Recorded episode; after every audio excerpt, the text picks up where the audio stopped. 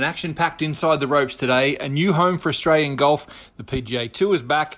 A couple of great grassroots stories from around the country, and the People's Champ Mark Allen drops by for a very moving chat. Let's go.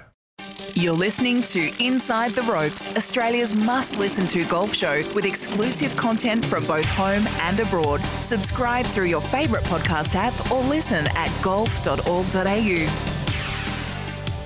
G'day, everybody. It's Inside the Ropes, episode number 168. Great to have you with us. Uh, very much looking forward to today's chat. Uh, we're going uh, back to the grassroots to find out what people are doing in, in their neck of the woods to make uh, the whole sort of process of playing golf a bit easier for people around them. We'll, we'll catch up with a bloke called Daniel Beard um, from Cobden a bit later on. Mark Allen's going to join us, and I know for Mark Hayes, that's like a big game fisherman who uh, has been chucking the line out in the warm waters off far north Queensland for a long time without getting the marlin. And it shouldn't have been that hard, Hazy, but Marco's been a bit difficult, but we finally got him. I'm looking forward to catching up with him. Yeah, through no fault of his own. I mean, it's just been circumstances that have prevented it. But yeah, we're yep. we're rapt to have him. And I, honestly, I can't wait to speak to him because I, in, in preparing for it, um, hearing his voice from someone who's had stage four cancer, from at the bottom of the barrel, his voice sounded hollow and empty.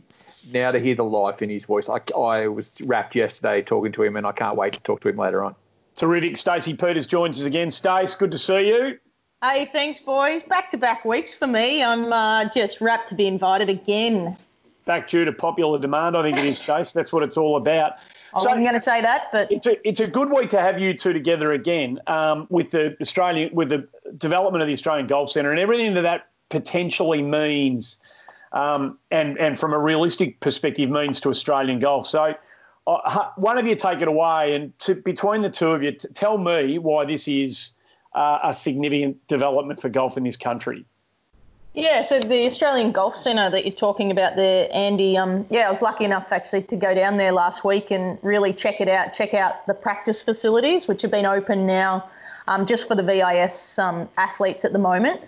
Um, but it really is a world class facility that they're able to um, to use now. Like massive pitching area, putting green, chipping green, driving range, where they can, you know, you can hit every different shot under the sun it's not necessarily going to be where all you know technology and stuff is. Um, not at this point, um, but like practice wise and stuff, it's absolutely world class. And then I guess you know even more exciting that um, they've started the building of the uh, the facility and where the I guess you say the headquarters are going to be down the track. Um, and I think that's the exciting part as well to see you know with Golf Australia in uh, with the PGA as well. Um, yeah. Going to be based there down the track. Yeah, it's going to be outstanding. Um, I guess base of unification for one of us. That's a terrible phrase, but you know what I'm getting at. I know it's, exactly yeah. in that. Yeah. yeah. it's it's it's the spot that actually provides the chance for us to be one down the mm-hmm. track. Um, so the PGA will move there, Golf Australia will move there, elements that exist still of Golf Victoria will will move there.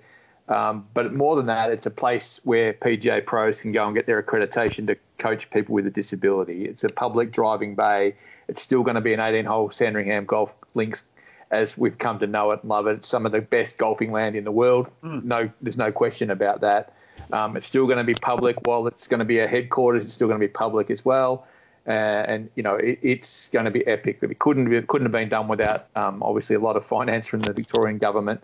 But to have that base that we can all um, you, you, know come back to and, and, and attack the world from, I think um, it's going to be epic for golf in Australia. And I think even even with the course as well, guys, like it's going to be such a great sort of. Yes, I think it's going to be still world class, a, a mini Royal Melbourne, I would say, but not as demanding as that. It's still going to. Yes, it is going to be public, but I think it's what's going to be great about it is it's not a massively long course.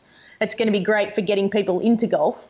Um, I was even taking note as I was out there. Like, there's so many yes, there are the difficulties on the greens and stuff, but the ability to run the ball up the front. Like for, I actually played with two beginners out there yesterday, and it was awesome. Like it was really. So I really think they've done it well for that purpose. Yeah. For, those, for those listening around Australia, Andy, who aren't aware where Sandringham Golf Links is, it's directly over the road from the 18th fairway at Royal Melbourne East, and across the other side of the of the road is the Victoria Golf Club, and it is in the mecca of Australian golf. So, um, you know, this is a pure spot.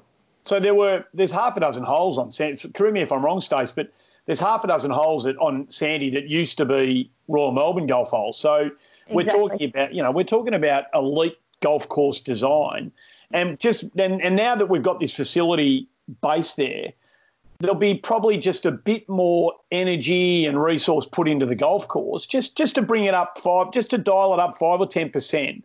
Um, what a, what a what a public facility and what an opportunity. Uh, there'll be times I guarantee you there'll be times in the not too distant distant future when you book, you know, eleven thirty five tea time for you and three of your mates, and you head down there, and the group in front of you or the group behind you are going to be some of the most elite, talented junior, amateur, emerging pro players in Australia. They'll they'll they'll be at the practice facility. Let's go and play nine holes and you'll get a chance to to be playing on the same golf course as some of these people, which is going to be great, I reckon. And the pros as well, Andy. Yeah. It's you know the with the PGA there, you know there's there's every reason for the best pros in Australia to be there, um, to come and not just the touring pros, but the vocational pros as well.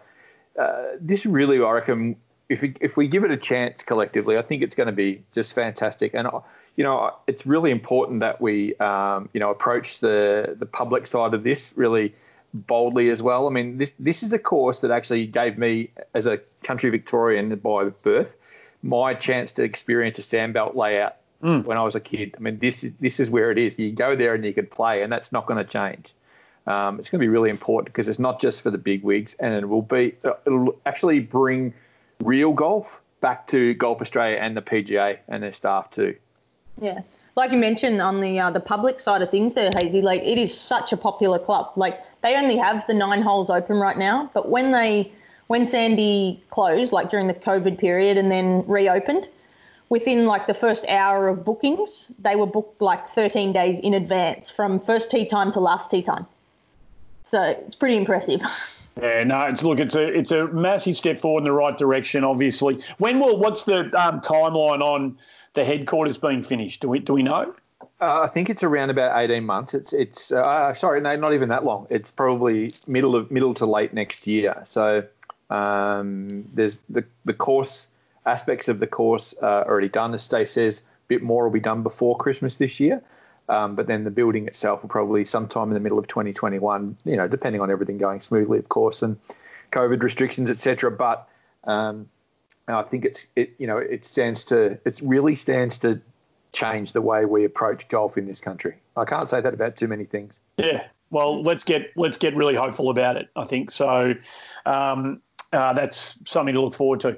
Uh, we got back to golf. We got the chance to sit down and watch some, you know, proper tournament golf on the weekend. It was still a bit odd. No galleries, you know, no people. Lacked, you know, sort of the, the requisite energy that you know live sport needs to be ultimately as compelling as you want it to be. Uh, the the red hot start, the red hot roll that Australia was on pre COVID nineteen. Uh, disappeared in a. It was like somebody took the plug out of the out of the bath and whoosh! whooshka down the plug hole we went. It wasn't. Uh, what a great weekend for the Australians who teed up on the two tours. We did have to scroll a fair way on the leaderboard, didn't we, boys? Oh yeah. Just to, but it, to find Matt Jones as the only Aussie to make the cut um, was had an added bonus, even though he wasn't near the top end, in that you did get to see an image of him with the, one of the greatest beards you've ever seen. The uh, had a go. Dual Aussie Open champion. I love saying that about him now. Um, one of the all-time ISO beards, like absolutely epic, big, lustrous, greying. It was everything you want an ISO beard to be. So 13 Australians teed it up on the PGA and the Corn Ferry. Only two made the cut. Matty Jones tied 38 uh, at the Charles Schwab, and Jamie Arnold tied 46 uh, on the Corn Ferry. So not a, not a great weekend. This, a, hole, um, a hole in one for Curtis Luck on the Corn Ferry. I neglected to mention that, and I'm glad you did. So, and he got himself into a position after a couple of rounds to be right in the mix, and unfortunately couldn't put the four rounds together. But there's a long way to go, obviously, and this has been an odd year. So we'll we'll wait and see how everybody sort of plays their way out of this stuff. There's um, Collin Morikawa. Now, I know Daniel Berger wins the tournament. He's got an unbelievable record now that's developing through the middle parts of June. He's won three times on the PGA Tour, and all of them have, all the wins have come in either the second or the third week of June.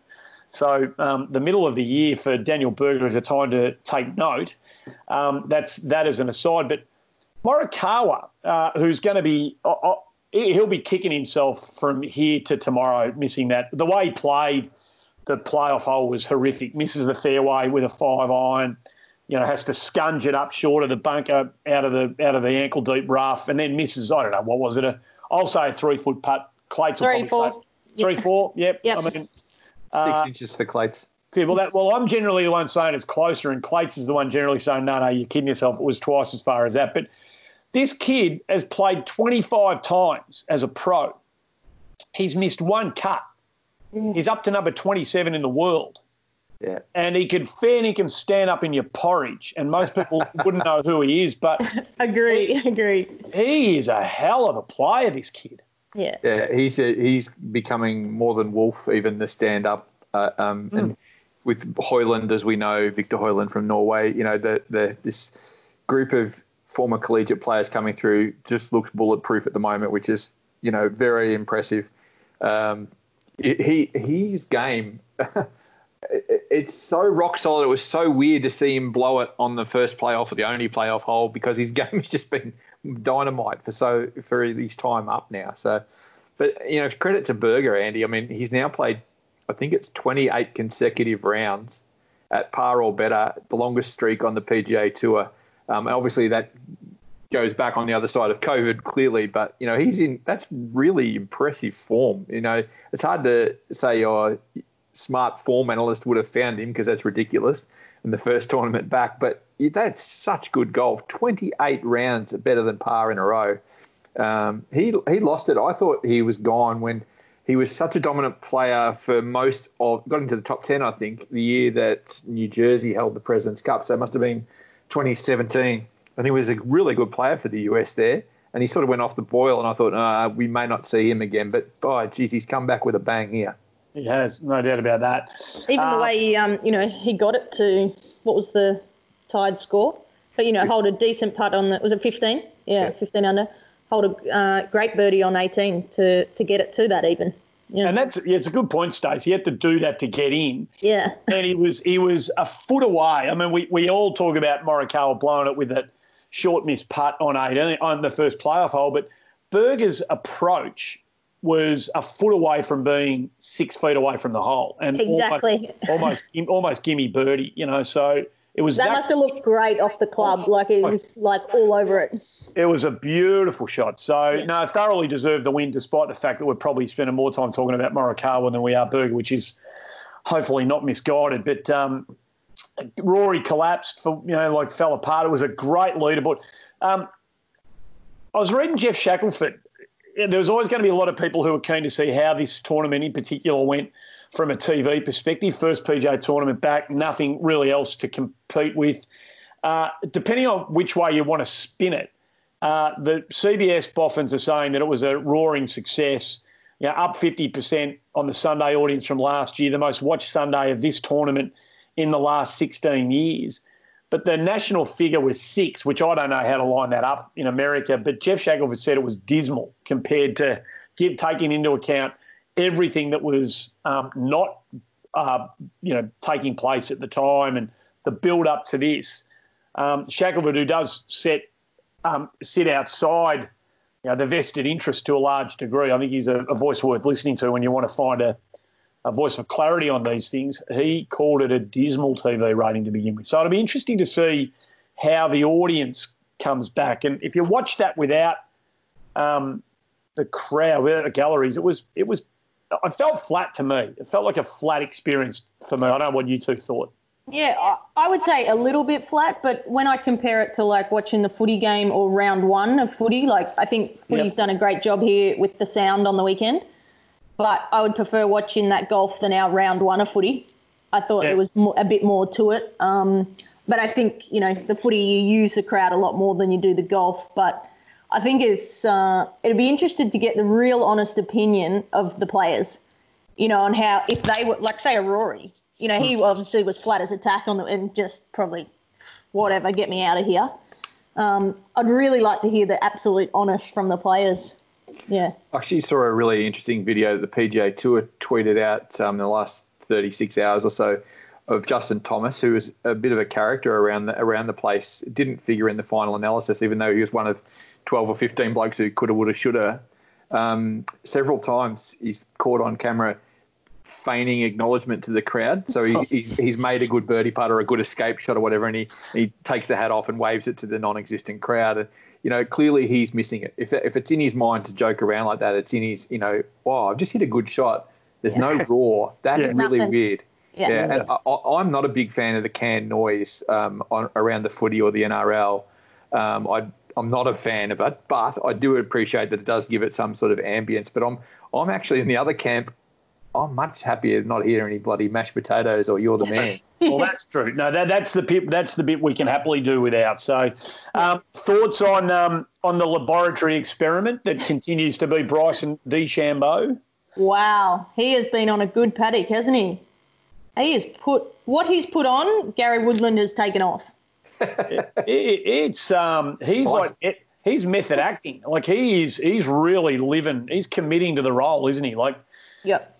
Someone I take called- my hat off someone- to that. Like he is 110% committing to this, and um, what was it? He was working out three times a day, eating massive. But I think the key as well is, uh, well, apparently, is how much he's maintaining his flexibility, which is going to be key through this. Like, you know, actually, it was, um, yeah. I just think when he's getting massive, massive, you know, you've got to be careful on uh, if you're going to be as stiff as a board. Yeah. Did you, did you hear the new nickname?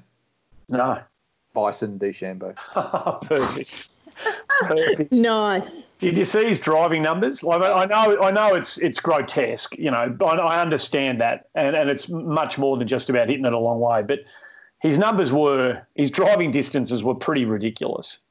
Yeah, just I mean, his first five drives, I think, on Thursday morning were, were well in excess of 300 yards, like well in excess, and it didn't really it didn't really abate from there. So, uh, you know, those numbers, I'm sort of I'm sort of like Clates these days. Those numbers mean not not Yep. much anymore.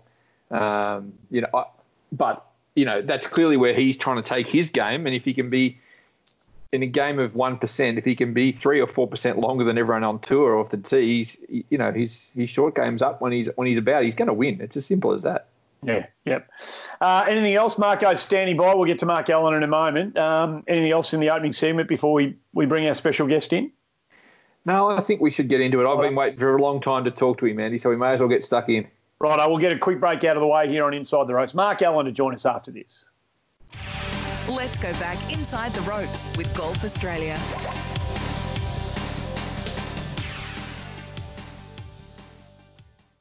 Welcome back to the show. Uh, he shouldn't have been this difficult to get. I, I know uh, Mark Allen's been on your hit list for about a year and a half now, Hazy, and he is everywhere, this bloke. Uh, and we've all been following the travails of him. We're glad to see him upright and healthy and happy. And we finally got Mark Allen on the show. So well done to you, Hazy. And uh, Marco, thanks for coming on Inside the Ropes. Uh, g'day, everybody. I've been a fan of the program for a long time. Just a secret fan. I listen in from time to time. It's it's been fantastic. I reckon you do some great work. So, well done. Uh, and I think you've got a loyal following. And in my travels around the place, um, it does get a mention every once in a while. So, well done to you guys. I think it's really good what you're doing, and some of the guests have been fantastic. Uh, well, it's great to have you on. Everybody will want to know how, you, how you're travelling. So give us the Mark Allen health report. How, how are you Uh, travelling? Is, is this a is, is Men's Health Week? You know, it's no It coincidence you've got me on in Men's Health Week, is it? Is that is that Mark Hayes the way you think? Beautifully timed, Marco. Look, I'm I'm going well. I mean, I've got every bit of strength back. I've got all my energy back, and I feel really human because there were some stages last year um, where I've got to say where I had a colostomy bag hanging off my tummy, and probably for about three months I was completely incontinent, which is very embarrassing, guys, when you you are a man or a woman, and those months were horrendous. Um, but today, to be sitting here, you know, 12 months ago, like I said, 12 months ago, I was I was right in that wheelhouse, and I didn't know how my life was going to turn out. And I say that with every bit of honesty that I've got. I didn't know what was going to happen because I could see myself beating the cancer, at least beating it for a while, but having to be very abnormal for the rest of my life. And I wasn't sure how I was going to handle that. Mm. Um, you know, you look at your kids and you say, well, you better handle it. You better find a way. But, you know, in, in quiet times, when you're, you're out of control, and I gather you know what I mean there, where you have no control, um, and you, you know, you walk past the adult nappies in the, the supermarket and you've got to think about grabbing a pair every once in a while. Those days were horrific um, but somehow my doctors and my surgeons have done the most amazing job. They have. They've done an incredible job. And I can talk to you today. Um, and, you know, I'm only going to the toilet once in the morning like everybody else. Uh, and and like I said, I've, I've just come from two clear CT scans. One of them was a little bit scary. Uh, we got, after after they cut out the one in my lung here, so I had, in the right hand side of my lung, they cut out 20% of my lung capacity to get rid of bowel cancer that was in my lung. And it was one millimetre away from being inoperable. So it was really close to my arteries and my windpipes. So once they cut that out, then they decided to do some radiation on the initial tumour that was in my rectum. Um, and that radiation went really, really well, and some chemotherapy at the same time. Uh, and then once I recovered from those two, they were, uh, you know, I woke up in intensive care after both those operations and was in intensive care for quite a time after both those operations. Um, once I got half decent, then they gave me some more chemo, which was, you know, and that was the real stuff too, the oh, stuff that goes through through your veins. Anyway, once I'd recovered from that, then we had a CT scan, and that CT scan showed that there was another one in the other side of my lungs. So we couldn't believe it. Uh, one, you know, about a week after that, I was in hospital and I got that one cut out from the other side. So I'm down to about 75%. But it's funny just walking around and, and all that kind of stuff. I feel quite normal. If I go, if I start running, I don't feel normal. But if I walk, and I can walk eight kilometres, then I feel really normal. So after that I think that was my fifth operation. Um, once we did that, then we waited three months. We had a test, and I got an all clear, which was unreal. And you just wouldn't believe it if I told you, but you know, you get that first clear scan, and you tell people that are close to you about the clear scan. And four days later, we were singing happy birthday to my daughter, and my phone started ringing, and it was my lung surgeon and I didn't want to answer the phone because I can't imagine. Anyway, I answered the phone and I said, uh, "Hello, Philip." And he first thing he said to me, "Mark, I don't want you to panic." Oh, what do you reckon you do? Jeez, he goes, "We have found a spot in your lungs, and we cannot rule out cancer."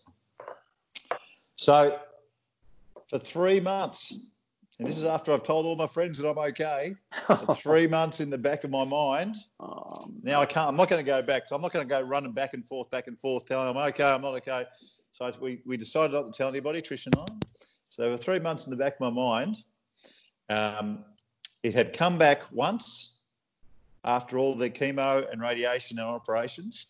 If it came back twice, really quickly, then it's riddled through my body and I knew I was going to spend a lot of time in hospital at the very best, at the very best.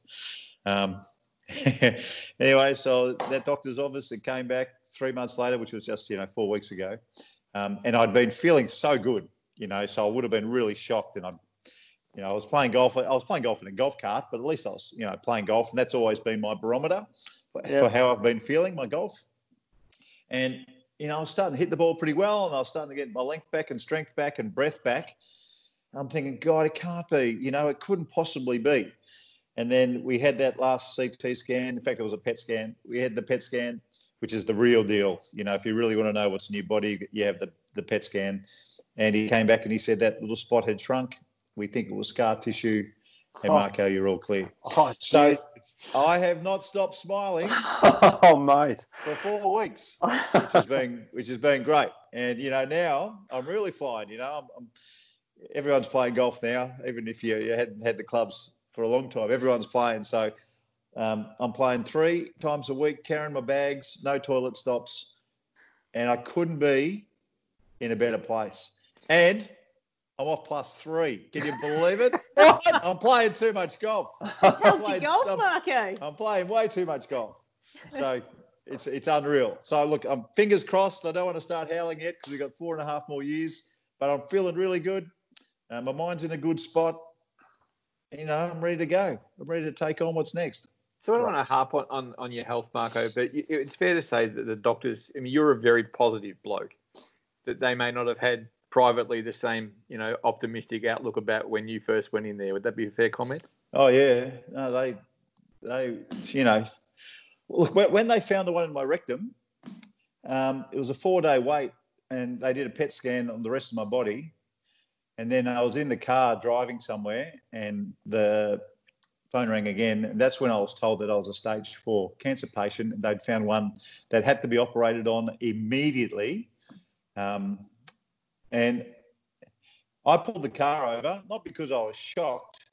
I pulled the car over because I wanted to ask our good maid Siri um, what the chances were for a stage four cancer patient. I said, "What's you know?" So, hey Siri, tell me about stage four uh, bowel cancer patients. And the information that came up was horrible. Five percent of people make five years. Five percent.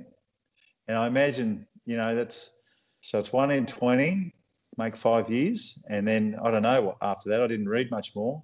So I was I was feeling pretty sick about that, and you know it's amazing what you think of in those moments. So I, for whatever reason, I started thinking about funeral songs, um, and and then I started thinking about all the bad things I'd done in my life for some reason, and, and it was a mighty list. I can tell you that it was a belter and you start wondering, you know what, you know, you start wondering about that stuff, which is amazing.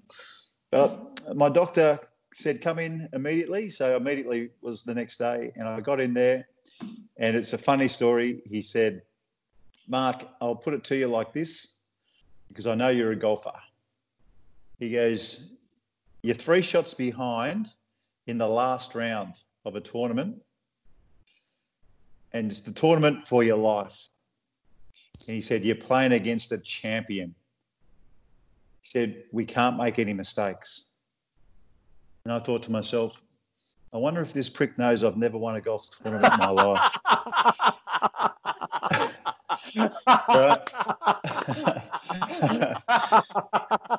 anyway, so, so look, he, he he made it clear, and to be honest, I can tell you this: my doctors and my surgeons they didn't make any mistakes. You know, you, you, go through hospital, and the people that I was next to, and I was next to a whole bunch of them because I spent a long time in hospital last year.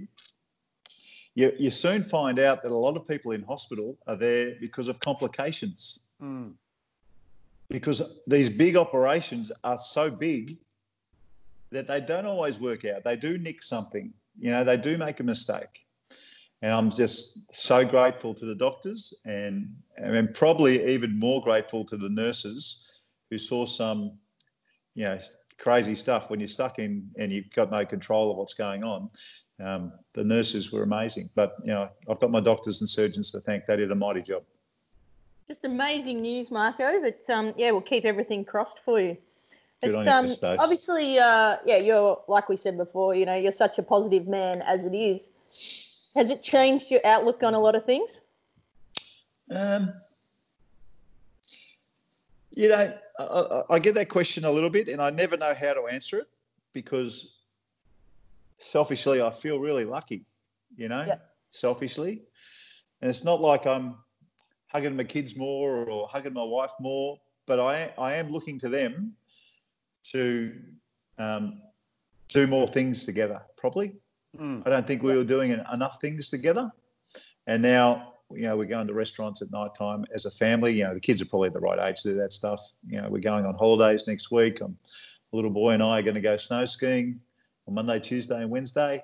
So they're the efforts I've made, but uh, you know it wasn't like I'm not a born again or anything, Stace. You know, nothing like yeah. that's happened. Yeah. And I still like being a little bit naughty and having the beer here and there, and sure, you sure. know, being a boy, our fifty-one-year-old boy. Yeah, yeah, yeah. But, but maybe I, more family I, stuff, or more, yeah. more, more family stuff has yeah. been has been has been the one. Righto, Marco. Let's let me ask you this question: You're playing Yeah. that you're playing that round of golf. You're three shots behind on a Sunday afternoon. Your surgeons talked about, right? And you're playing and you're playing a three ball. Who are the two blokes that you played? Talk not not mates, professional golfers who you played with and against. Who are the two blokes you want to be playing with in that round? Who are the two blokes you don't want to be playing with in that round? Uh, in my experience, I I got into the last. There was a tournament in Terrey Hills, and I was in the last group on the last day, and I was playing with Glenn Joyner and Peter Senior. And Glenn Joyner and I, we were so careful. You know, we didn't want to make a mistake. Peter Senior was the champion that the surgeon was talking about, Yeah. and he was so free. He was carefree, and yeah, Glenn and I were were trying our best not to make mistakes. And Peter Senior was trying his best not to look like us. so Peter Senior's the champion that you want, and you know, Glenn Joyner. I love you, Glenn, but we were both too careful that day. You know, you want to play someone who's who's careful. You know, you can still be really free shooting at the centre of the green, and you know, Pete did that. Um, we were just so careful, you know checking. Yeah, you put the putter down behind the ball. You look once, twice, twice. Is it right? Is it right? Is it right? Is it right? Doesn't work under pressure. Peter Senior is a plonker because he would just walk up and plonk the putter down behind the ball, have one look, and pull the trigger. he he was magnificent. Um, so you know, of all the people that I saw play, and probably the other one too was Robert Allenby in his heyday. You know, he's had some troubles in Hawaii, Robert we know that. And he's done some amazing things as well because he has raised what over forty million dollars for kids with cancer. Mm. So you got to always, if you're going to give him a little brush, you've always got to say the other one. I think with Robert, but when he was young and a star, he was amazing at Royal Melbourne.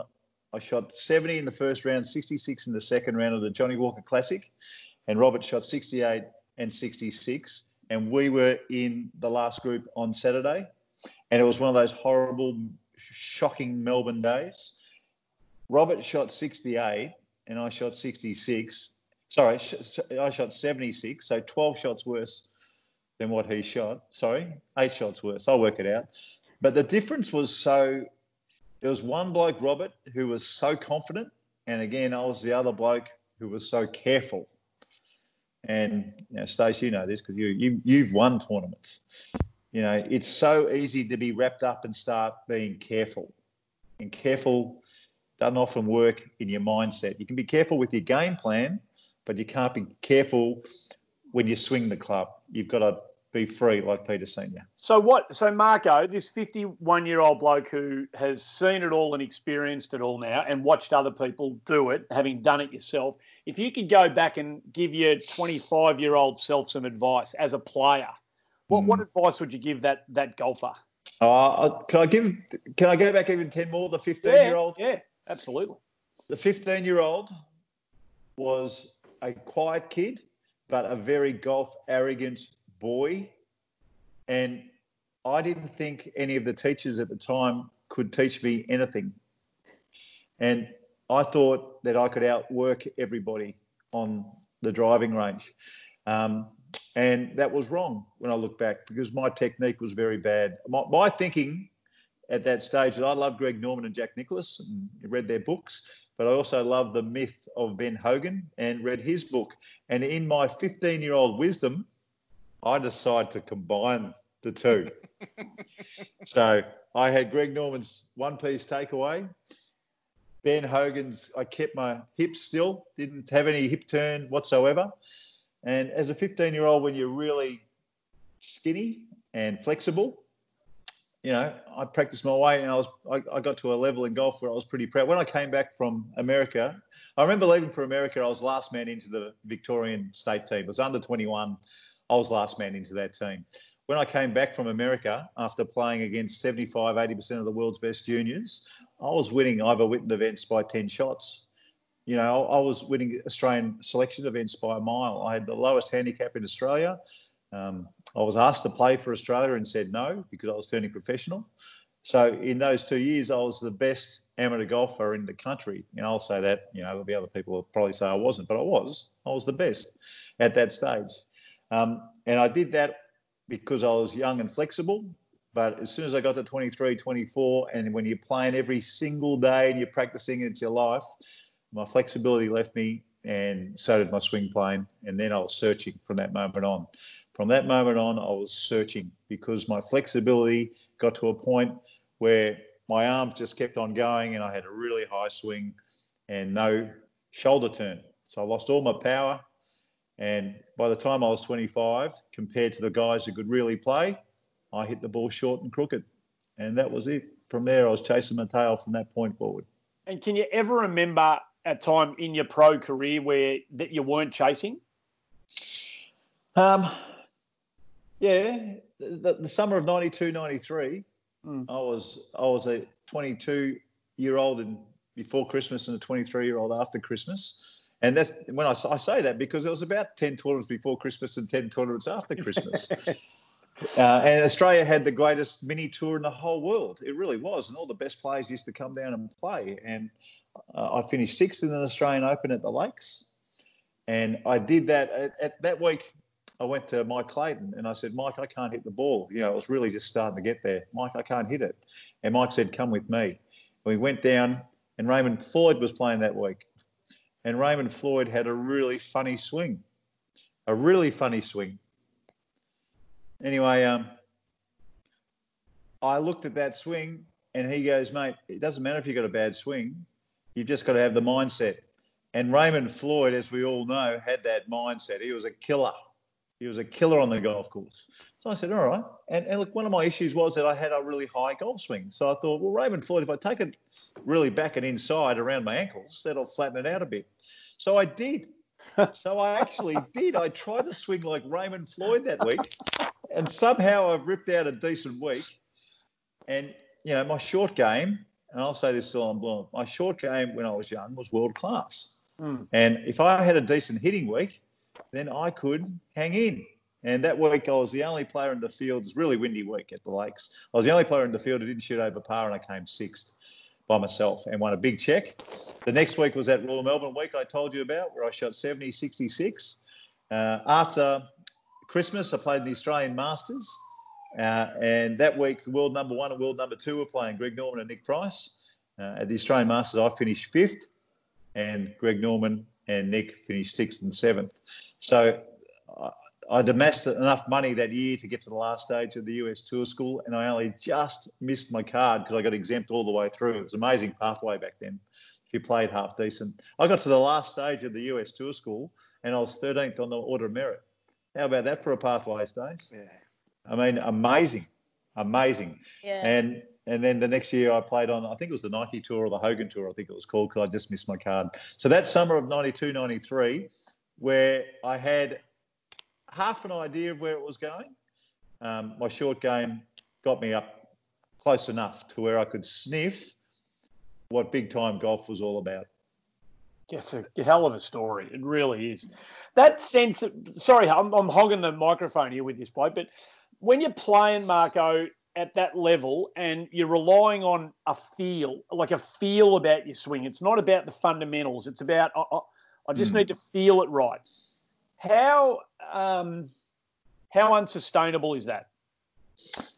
Uh, if you've got poor rhythm, completely unsustainable. So, yeah, rhythm was my keys when I was doing some funky stuff.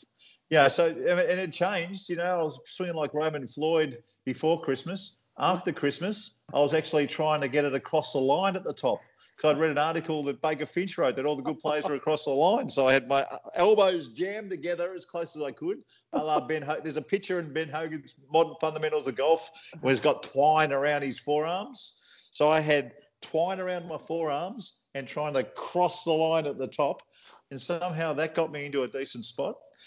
Um, but it was all about rhythm. You know, you get on the first tee and it was about breathing, you know, in through the nose, out through the mouth, and trying to keep your adrenaline out of your system. Um, and once you hit a couple of good shots where you felt like there was a bit of pressure around, you only had to make one or two decent swings when there was pressure and you know, You're on. my my, my ego is very easy to inflate, and then and then I would actually believe that I was doing the right stuff. So that's the way it How do works you for think me. those, uh, hey Marco, how do you think those quick uh, swing changes all the time will uh, hold up under pressure? No, no good, no good. so it's, it's funny because after that, look, after that year, after that summer of 92, 93, Dale Lynch was my coach. I went to Dale and I said, come on, Dale, you know, the, the camera, the video camera had just come out and Oh, way People- back then. yeah, way back then, and you know, they're huge. He had it on his shoulder. There was actually an article on me and his Dale in the background with his channel, you know, Channel Nine camera on his shoulder. And this was the new way of teaching pros to play golf. Anyway, um, you know, he he helped me before that year, and he got me going a little bit.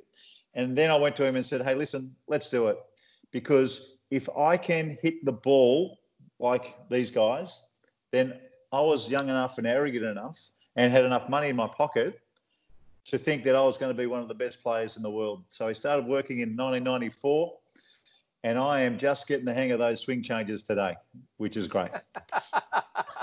That's just a hell of a story.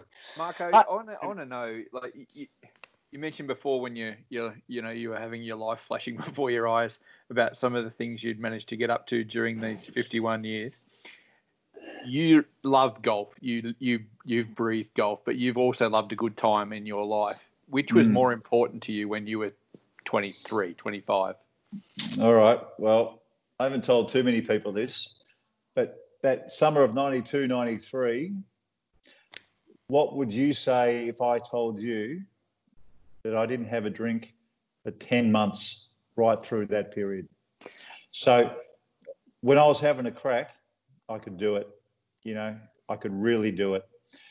Um, I probably started drinking when we started working on my golf swing because one, I had money in my pocket and uh, it was so frustrating the miss cut after cut after cut or make a cut and then finish 55th and you know you've made another loss in the week and at that stage you know i was really lucky because i had schweppes and some big sponsors some really big sponsors that were looking after me um, but geez i went through that money so quickly because uh, a good time was important to me and when i was playing good golf that was the good time that i loved and everything was easy. But when you're just a nobody during the week and you, you know you finish on Sunday at 11:30, the big boys still haven't hit off yet. You know, it's pretty easy just to go to the spike bar and have a beer that turns into 16. you know, then you God knows where you end up. You know, you end up bloody podium, some nightclub, wherever the hell you've been. You know, trying to work out how you're going to get home and all the, all those sort of things, which is, you know, I don't regret it because it wasn't like I was doing that on a Thursday night or a Friday night of a tournament or before the last round of a tournament when I was playing well. It was only, I used to get up to those mischiefy stories that you may have heard, you know, when I wasn't playing so good. Just kept me ticking along, to tell you the truth.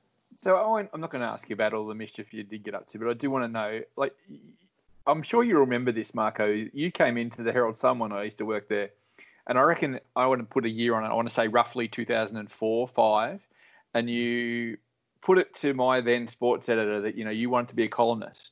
Mm. You wanted to write things about golf that no one else could write because you had a view from the inside and a and a and a desire to sort of not be controversial necessarily, but actually tell it like it is, which is rare. Uh, what happened in your mind to realize that you needed to do something different, which has become the second half of your career? Oh, I ran out of money. That's that's what happened in 2003.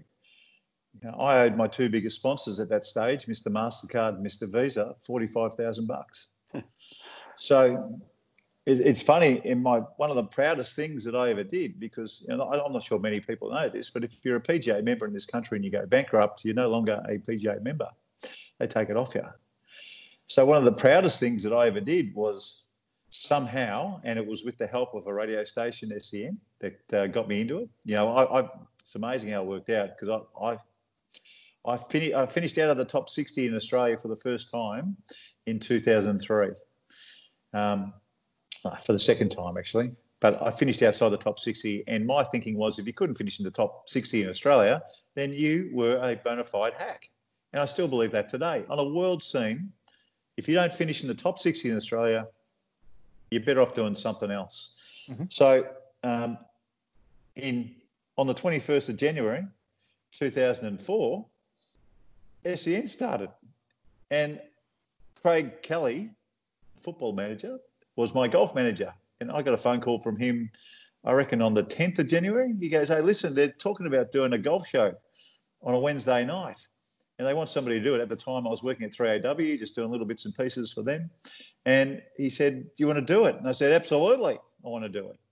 So SEN, the Herald Sun, help from you, Mark, who used to help me a bit, and help from Mike Sheen, who somehow took an interest in me. He was getting free lessons, I think. That's why he took an interest in me.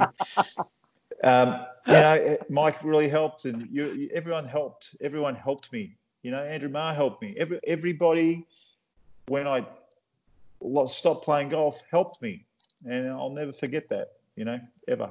So, so I was lucky. You're an absolute look. I'm not pissing in your pocket. You're a star, right? When it comes to the media stuff, you're, you're a natural and you're you're a star. But when you so it's it was a really easy. It seemed to be a really easy thing for you to turn from playing to to, to talking. It was it looked a really easy transition. But when you make that decision to stop playing, right? I'm, I'm not a pro, I'm a hack. In your own words, I'm a bona fide hack, which of course you're not, but we understand the terms of reference you're using here, right? When you make that decision to go from one to the other, to turn your back on something that has been your life, how hard? Because it was so, it, it looked so easy. The next, the next chapter mm. so easy, but I can't imagine for you that that was an easy decision to arrive at.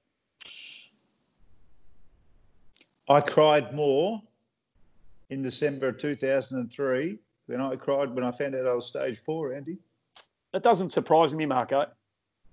That's, you know, when you work so hard, Stacey, you probably understand this, and I can't believe. Yeah, I was going to say I can, uh, I can jump I, in on this one. I too, can't believe I'm getting emotional about it now. But when you get up at five o'clock and you work your tail off and you wag school and you've got no plan B and you just hope like hell it's going to work out, and then you get to a certain level and you take a few risks and those risks don't work out, and you look back at all those days and all those nights and putts you've hit and dreams you had, and you say, I've got to stop because I don't want to end up, you know, putting grips on shafts in the back of a factory in Dingley somewhere. Yep. Um, that was, you know, I was crying. I was, I was crying, yep. and I'll tell you what. The next three months, I lost the plot. I can tell you that. Was there more than sixteen beers yeah, during that period, Marco? Yeah, I did. Yeah, yeah, I did. I did. You lose your way a bit. You do, and and and that's, you know, we talk about it the footballers and you know some of the athletes we see when it's time to turn off and when I know exactly what they feel because you do all this without a plan B and golf of all sports if you have a plan B when you're a kid you're not trying hard enough or you're a freak you know mm. or you or you you Tiger Woods or anything else and those guys were so good they didn't need a plan B but if if you are practicing like you've got a plan B, then you'll never make it. Mm. You've actually got to practice and work and dream so single mindedly to get to the top of this golfing period to where you can put your kids through school, you can buy a house, and then when you're 50 years old and unemployable, apart from giving lessons, you've got to be right. Yeah. Otherwise, you know, we see it you know, there are so many golfers running around with the ass out of their pants these days. It's a real trap. But in saying that, it's a big decision when you quit. And you can say it any way you want. But when you don't pay your tour membership and you don't take the opportunity to go back to the tour school, that's a red hot quit. It's a hard thing to do. Is there a bit of is there a bit of pre two thousand and three Mark Allen still in there somewhere? Yep. Yep. Yep. I want to win mm. the Australian PGA Seniors Championship. I do. Can you I want to win it? Can you imagine? can you? I mean, you clearly can, but can you actually imagine if you could if you could find a way of doing that? And at plus three, you're going well, but can you imagine if that happened? Can you can you project forward to that Sunday afternoon wherever it is? Yeah. And, Yep. and looking at the 300 people that are standing in front of you who have been there to watch that, and imagine what that would feel like.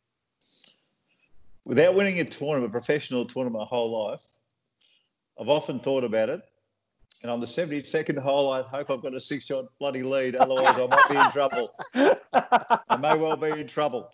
Might need an oxygen tank as I well, might, Marco. I might. I might. I might. Not this year. Not this year. I might play in a couple, but next year I'll have a crack.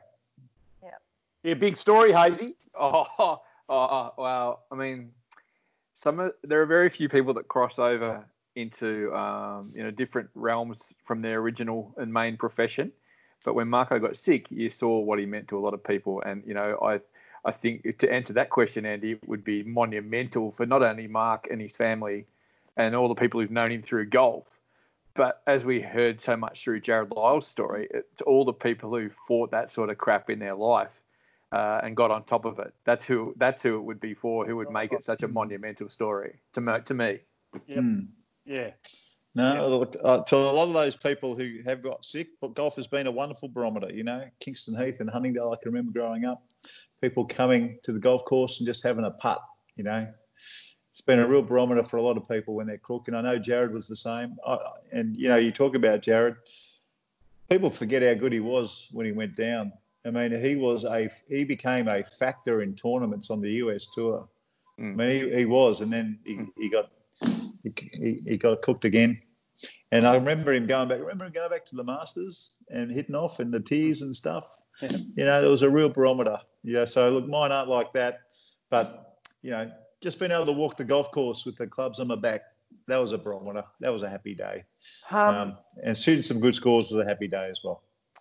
Marco, I want to ask you one broad golf question, and, we, and it feels insignificant given the magnitude of the conversation we've, ha- we've had with you. And everybody listening would want me to thank you for the emotional honesty and all of the stuff that you've shared with us today. So let me just say that thanks. But two weeks ago, we had a, a kind of round table, if you like, where we got a whole lot of key stakeholders from the various elements of Australian golf together to give us their views on, on what they would do to come out of this COVID period and make, if they had the blank canvas, what would you do to make golf better in Australia?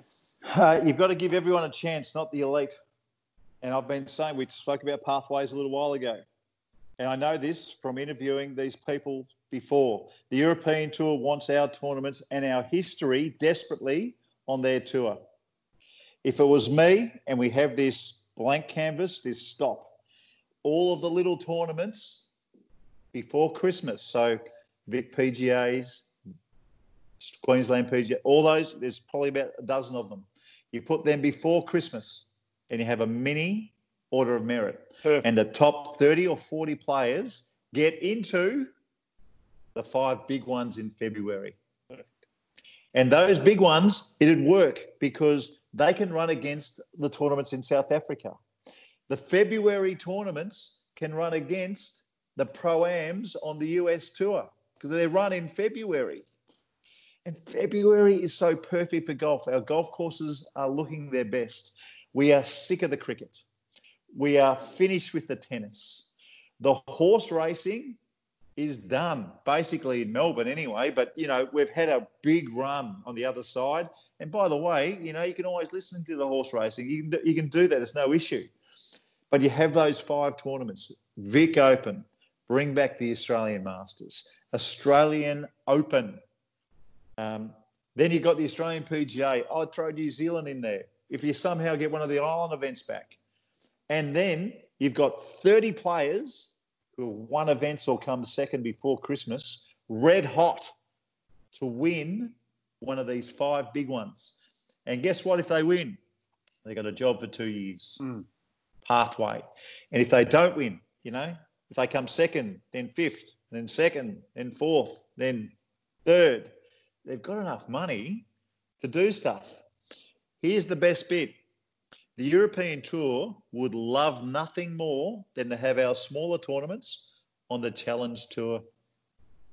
So those guys in those 12 events, if they even if they just get enough money to get going, then they've got a tour to play. Mm. Yeah, the Australian peso, and Stacey, you know this, the Australian peso down here lasts five minutes in the Northern Hemisphere. five minutes. Correct. So if you if you've got nowhere to play and no money to play with, you're cooked. But if you've got a place to play, you can roll the dice and keep the dream alive by winning money. Mm. That's the most important thing. I haven't heard one other suggestion that comes close to that model because I don't think they understand the model and what it means to young players who have practiced their life away. And you guys have been so good. You know, the golden generation hashtag, that mm. golden generation was true. And that was a worthy hashtag because we had some gun players, boys and girls, the last 10, 12 years. They didn't have good enough pathways so that we are littered with players on the European tour, stacks of them. And they've got the opportunity then, once they're in Europe, to get in that top 50. Who was the South African player. There's a South African player who won tour, two tournaments on the Sunshine Coast, went, got his card, bang, won two more. He was in the top 50, and he was a top 50. Hardy. Who, Hardy. There you go. Yeah. Bang. He went from playing in the small ones to being a top 50 player in the world because he had a pathway. We've got to get the pathways back to the big time. We've got to get our tournaments with all their history onto the second biggest tour in the world, which is the European Tour. It'll be called the Global Tour one day, I'm sure. That's got to happen. It's got to happen. Well, I'm stoked that you've got the energy to pour into it the way you have. Um, it's great to see you. Thanks for being on the show. I think a lot of people are going to have um, um, very much enjoyed listening to you, um, and um, we all have. So, mate, thanks for coming on. And absolute pleasure keep up the good work. You're looking great and you're sounding great, and that's um, that's as good as winning a golf tournament, if you ask me. So, um, thanks for coming on, mate. See you guys. Good on thanks, you. Thanks, Marco. Mark Allen joining us on Inside the Ropes. Let's go back inside the ropes with Golf Australia.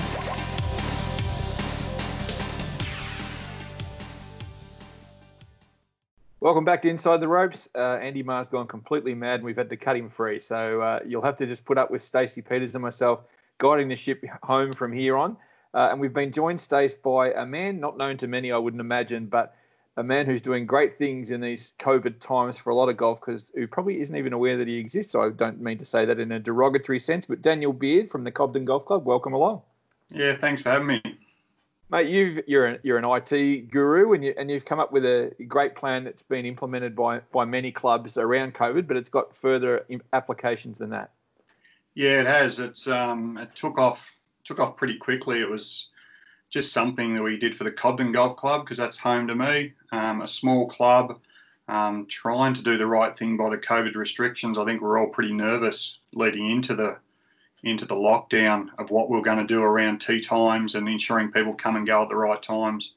So I guess extended our club website a little bit just to a, a very simple little booking system so that the members could simply jump on, pick a square and say that's my spot and know when to turn up. So that's where it started. And the club can identify the golfers, which is um, mandatory in a lot of different jurisdictions around Australia as well. Yeah, it is, and it's also recording that name and phone number for people who aren't members, so that if anyone did come out that played at the club on that day, we had to contact all the other golfers and, and notify them if something was to happen like that. So, what Cobden, just a, a little tiny uh, town and, and course for that matter, in the yep. Western District of Victoria. Um, so it started there, but it, it, it, it, sort of bubbled quickly, didn't it? It went to Terang and Camperdown nearby, but then further afield. Yeah, it did. It was uh, so when the lockdown happened, it had done a test run and it looked like it was going to work. So as soon as we came out and the restrictions were eased and we're allowed to play golf again, we threw it back on the website pretty quickly because we're all excited to play golf on that Saturday. Um, and Terang, Liam from Terang, sort of flipped me a message on Facebook and said, how can you chuck that on our website? Can we get that on the Terang one as well? Um, to which I was a little bit hesitant for starters because it's one of those little intellect things you've done for your little club and you think it's a, a bit of work involved, but I do it for Cobden for, I guess, just to help out. Um, but then after a, a, couple of minutes with him, thought, well, why not? If we throw it up Patrang, probably Camperdown would want something as well. So between the two of us, come up with a catchy name like Booker T, and quickly registered bookerT.com.au, um, and pretty much just picked up the code and threw it on top of that with the allowance for Camperdown and Terang to jump in and, and create their own T blocks. Um, so that they could set up for their members. So it was really just devised pretty much starting off as just a, a members system just to quickly jump on and book a T spot. Um, but then word spread pretty quick amongst the WDGA, and before you know it, Colac and uh, Hamilton and talking to those clubs and then offering to them jumped on board as well. So there's probably about eight to ten locally, and then it extended to Woodend and uh, Winchelsea now. So yeah, awesome. It sounds like a uh, sounds like a great concept, Daniel. Well done on uh, coming up with it. If other people want to get involved and stuff, is it simply a matter of going to the website, contacting you? How do they sort of go about it? Yeah, it's just bookerT.com.au. Um, yep. You Google that or Facebook it, um, it's really it's just a something to help out the little clubs. Like I know bigger clubs have systems, and my club and, and these other great systems which are fantastic. Yep. But I think our little clubs like Cobden, who only have your twenty to thirty golfers on a Saturday, um, just a system to help them out um, was where the was, I guess that's the niche of it um, to help those smaller clubs and, and then make it affordable too. So trying to trying to make justify you know thousands of dollars on a booking system and for the little clubs is just not fundable. So how are things in the Western District, Daniel? Uh, obviously at Cobden Golf Club, I'm sure it's been tough time throughout uh, throughout COVID, but how have you guys come out the other end? And I guess I feel like we're seeing so many people playing golf right now. Is that uh, is that the same up there? Yeah, it is, and, and that's where the booking system's gone off off tap. Yep. But yeah, Cobden's going well. It's a, it is a small club. It's been something we're working hard on on getting new golfers, and that's and it, probably another thing to I'd love to talk about is our junior program, which is um, which is really really exciting for our club. Something we developed in the last eighteen months, and going gangbusters too. So the club, uh, yeah, going pretty well. Great, so good to hear. And yeah, I was going to say, do you want to yeah expand on this uh, on the juniors? Yeah, so the junior program we developed um, term four, so that would have been two years ago. Um, is, the idea of it is, is we just make it free to all kids to come and play golf on a Sunday morning for an hour and a half. So it's absolutely free. Um, luckily, we get clubs through the My Golf program and that sort of stuff. So the kids come along for free, and what we do is we play five holes, but it's a modified format. So it's a bit like the kids amateurs in the US that they play, where there's things rules like some days we'll have the blue marker at 150, the yellow at 120, and the red back at its normal spot. And depending on their their ability, they start on different colour tees. Um, get to put the driver in, hit the driver wherever their ball goes. Um, if it goes off into the trees, they always throw it back out in the fairway at the distance. So always playing their shots from the fairway. And then we just make the green literally the hole. So if it's a par four, and we've got right down to five and six year olds doing it, um, they're only hitting in from 100 metres, four shots. If they can keep it on the green in four, we tell them they've just got a par. They get excited. Mum and dad gets excited. Um, tick them off as a par. Um, if the kids yeah. can get on in three, so literally we'll just say, okay, everyone circle up. This kid's now having a putt for a real par, and they'll putt it to the hole. So we've had kids who, in in amongst it all, have actually got real pars, and it's huge enjoyment. It's actually playing the game of golf. We find the kids are getting way more out of that than, and nothing against sitting there hitting seven irons, 107 irons for an hour, but actually playing and hitting drivers. And even if it doesn't go that well, as long as it goes somewhere, they get to throw it back out in the fairway. Um, and in the first term, we had 60 kids go through, which for a little town of Cobden um, has been fantastic. And we're lucky enough that we have been left a little bit of money by uh, someone who, who passed away in the club. But and that's to go to junior development. So after the after the round, we give all the kids hot chips and a soft drink and get them in the clubhouse so that they all come in. So 30 to 40 kids at once. They get used to the clubhouse and it breaks down that stigma of, oh, that's a members only golfy thing. And then parents come in and sit and we'll give them some of the chips and that as well. So over that 18 months, we've got kids now who just roll through on a Saturday afternoon. They're out chipping balls and come in and talk to the old guys. And then the general golfers are loving the kids being around. It's been fantastic. That's awesome, Daniel. Really good. Really good. And if you had from this, do you think like – I guess the kids would join up or family members join up or how is sort of how do you see it or how has it gone so yeah, far? Yeah, so we're lucky we then use a bit of that uh, Frank Hodson money to pay their membership. Oh, but awesome. I think you could you could make it a really cheap one off the back of it. We've had four and five kids turn into Sunday Arvo comp golfers, which we play red tee comp on a Sunday to give them the next step. So Yep. everyone's off the red tees. Um, so kids play the ones that come out of the junior system, then play with the adults, and then we've had now four or five that have transitioned to Saturday golf.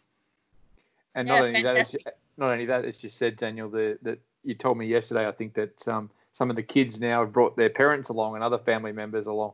Yeah, and parents walk around for the five holes because it's only an hour and a half. We literally send them off, and then once it hits twelve o'clock, they all walk back to the clubhouse for their chips. So it's not prolonged. And they won't be late for that. They won't be late for that. Although some kids want to try and sneak another hole in, they they're pretty good at having a crack at it. But yeah, just little things like that, making it fun, and it's been a real winner. Yeah, well, that's awesome, Daniel. And I won't hold you up too long. I know you've got a job to tend to there in Camperdown, but um, we really appreciate your time. We're really thrilled to hear what um, you know Cobden's doing, and these are the sort of stories we we hope to spread right around the country. Um, appreciate your time, mate, and thanks and well done. So bookert.com.au That's the one. That's the one. and uh, Thanks for for all, having me on, guys. no worries, and for all clubs, do what Cobden did there with the juniors or something similar. That that'd be fantastic. Thanks again, Daniel. Thanks for having me. How good's that, Stace? Like just to you know, from simple ideas, um, you know, big things can grow. Yeah, it's awesome, awesome to see, and a little, uh, you know, we're obviously little favourites of the Western District, Hazy, aren't we? But we can't take sides there. But no, it was good, good, uh, good to have him on. You're a favourite. I'm just a past resident. That's all. Oh no, no, no, no! They've got a soft spot in our heart. Yes. Oh, absolutely, yeah. yes. Uh, now, speaking of soft spots in hearts, um, probably a bad segue, but I, I've we all know that um, everyone on Inside the Ropes and at Golf Australia has been very enamoured by what goes on with the young, uh, I say elite golfers in Perth and in around WA more generally. Uh, and there's a couple of amazing things coming up uh, at Gosnells Golf Club this week. Um, I'm not sure if you're familiar with this, Stace, or not, but Gosnells will. Um, I think it's um, in the I think it's in Canning Vale from memory. Uh, beautiful club south uh, east of Perth, not not very far from the city. Um, they're having a, a little tournament this week where Hannah Green, uh, Jarryd Felton, Maddison Hinson Tolchard, and young Josiah Gilbert, um, who's um, an up and coming player in the WA junior team. Uh, they're all going out on Friday, this Friday. We're recording this on Tuesday, so if you're listening to it later, I apologise. But from Gosnells at Gosnells Golf Club, 2 p.m. Western time this Friday. Get out there. It's a charity shootout uh, to raise money for the Wright family. So it's, it's an amazing thing they're doing. Um, how good? Girls, How, girls against boys, yeah. I think it's girls against boys. Yeah, I'm not 100 pretty percent sure. sure. I'm pretty sure it's girls against boys. Yeah. I mean, this is an LPGA Tour champion, a major champion, obviously in Hannah. Jarryd Felton, a, you know, a winner on the Australian PGA Tour. Maddie, former Australian junior champion, you know, really decorated WA state player already, and Josiah just coming up through the ranks. Um, it's it's a great thing. I I understand that um, through, um, pardon me, while I do some research on air here, Stace, but um, Scott McLean is the pro there at Gosnells, and he's the driving force behind it. Uh, I think Jarryd and Josiah both work in the pro shop there with Scott at Gosnells. So, you know, the, he's a driving force. He's put up $500 as a donation himself. The club's matched it, and money's going to Luke the Duck, uh, which we all know through um, Challenge Cancer, Yep. and also the Wright family. Um, and and the the you know just they've had a um, an instance as we heard before with Marco. They've had an instance with with um, family illness and cancer, and I think this is the best way to um, you know highlight things and get some money rolling around for Yeah. a great great charity, and it's that's a huge cause, and just how good for these WA kids to continue to keep giving. Yeah, it's it's awesome, and I mean it's awesome from the club pro, awesome from the club. I mean Maddie's involved with uh, Gosnells as well, but I mean and awesome for these kids or players, um, you know, to want to get out there and do this. And I'm sure they'll be taking it as serious as. Do you think Hannah wants to lose to Phelps? Are you kidding? There's no way that she's going to roll over there. That's no That's- chance at all. Yeah, it's gonna be awesome. And actually, I think they're um correct me if I'm wrong, Hazy, but I think they're live streaming it. Yes, Uh, they are. So I will definitely be tuning into that one. yeah, check through the social media. You'll be able to find it through um, Jarryd and Hannah's social media and Gosnells Golf Club itself. Yep. Um, and another thing while we're at it, rolling away in WA, and I'm going to try to get uh, Catherine Norris and maybe even Scott McLean on next week to talk about both those things. So Scott from Gosnells, but Yep. another really promising WA amateur, Catherine Norris, is organising um, a Birdies for Breast Cancer challenge in support of her mum, Linda. Uh, who's been diagnosed with illness. Uh, so they're trying to do that coming up in July, on the 5th of July at the Cut. Um, also, And just Green, near is involved uh, with that as well. So Yeah. yeah. hats off to Catherine for you know getting out there and doing something like this. yeah, and I Obviously think, close to her heart, but yeah, it's uh, you know still takes a huge effort to organise it. And we'll, we'll we'll talk to Catherine about this. Um, hopefully next week. I can't guarantee that yet. I haven't spoken to her, but I'm she'll she'll come on with um, with us. I'm sure. So again, Catherine in this instance with Hannah, Jarryd, Braden Becker, uh, Hayden Hopewell, Haydn Barron. Um, look, it's just the core of just awesome people, not just golfers in WA. It just it, they're really to be commended. So we'll put up. Um, there's a story that Kirsty Rice has done on the Golf Australia website, golf.org.au, about that one. We'll follow through in the next couple of weeks how you can help along with that one as well. But for this Friday, tune into Gosnell's Golf Club. Um, it's going to be a great fundraiser there for a really good couple of causes. Anything else you want to bring to the table, Stace? Um, no, I don't think I've got anything else, Hazy. We've covered off quite a bit today. I've got an odd one for you just to think about as we leave. Do you know that we're recording this on Tuesday and then tomorrow our time, uh, so Tuesday in the United States, someone turns 50. Guess who that might be? In the Yep. United States. Yeah, I don't want any dead air here for too long, so don't think about it for too long. But Yeah, sorry. Okay, it doesn't come to me right away. Phil Mickelson turns 50. Is that right? Now, have you ever you know thought, what that means? well, it means he's eligible for the seniors tour. Yes. Can you imagine?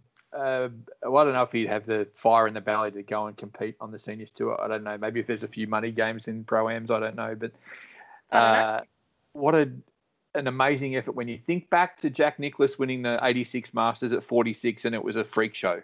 Yep.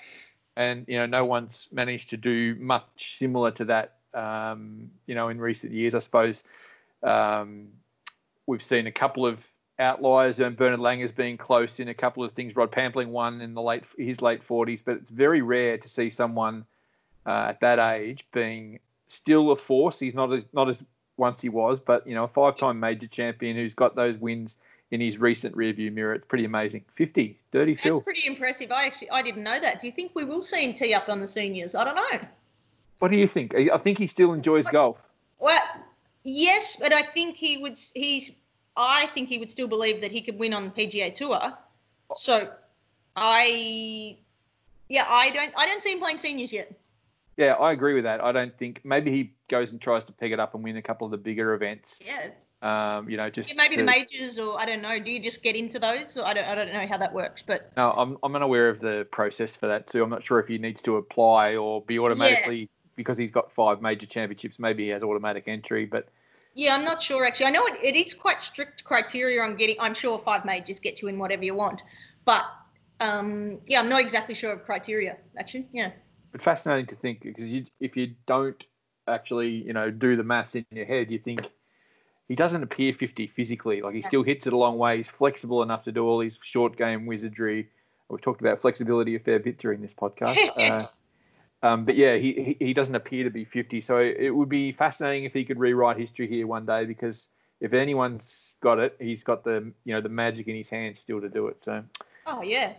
Yeah. I've I've given him a few sprays in the podcast over the years, Stace. So I better say happy birthday, Phil. Well done. Yeah, well what about the shades he tried to rock last week? I don't know about that. I didn't see them.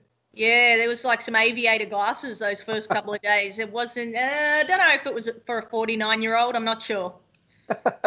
Well, he's 50 now, so maybe it's even worse. Well, Yeah. By the time, and I know he's a regular listener, so by the time he gets to 50, he will be 50. Thanks, Phil. We love Yeah. you. So big show. Thank you very much, Stacey Peters. Appreciate your time as ever. Back to back. I might, might even uh, extend that out next week. You could get the hat trick. Whoa, ease up, ease up. I don't want to count my chickens before they hatch. uh, big thanks to Justin Falconer in the uh, the central commentary position, I suppose we'll call it in the in the Back hub, at make- HQ. making it all tick for us. Andy Maher. Big thanks to, um, of course, Mark Allen, who um, I don't know, he's just so honest and brilliant with Yeah, his storytelling. Obviously, he's a good talent in the media department, but to tell your story, own story and get a tear in the eye, put a lump in your throat, and we appreciate his time. And of course, Daniel Beard there from the mighty Cobden Golf Club. Thank you, one and all. Good job, Hazy. Good, good work there, mate. Thank you. Episode 168. We'll be back next week to do it all again.